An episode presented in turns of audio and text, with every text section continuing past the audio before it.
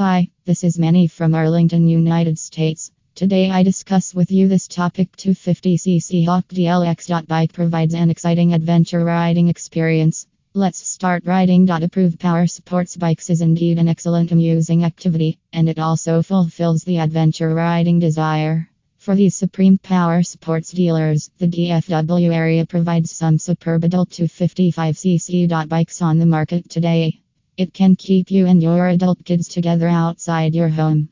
two fifty c c Hawk D L X bikes are an ideal adventure bike model for adults. Riding Hawk D L X two fifty c c bike promotes acquiring some new sportive skills, abilities, and supports you to gain additional confidence. Practice makes the skill perfect, and a two fifty c c Hawk D L X bike enables you to grow your skill level significantly.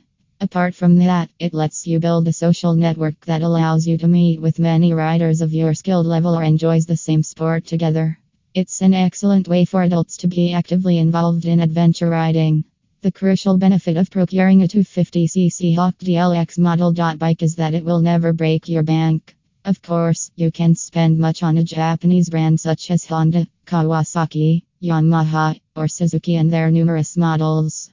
But you can get the most affordable high-end two fifty c c s, fully automatic, air-cooled, electric Hawk D L X model from the online shop near you in the Texas area. If you have been considering a particular model, then you can trust Arlington Power Sports. The two fifty c c Hawk D L X model bike is especially noteworthy and recognized internationally for outstanding design and reliability.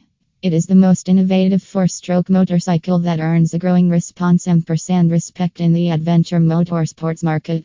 If you're searching for a fun ride on a bike that keeps your skill up with the twists and turns of the most challenging trails, then two fifty c c Hawk D L X model is perfect for you, no matter you are a new or avid rider. Thank you, Manny.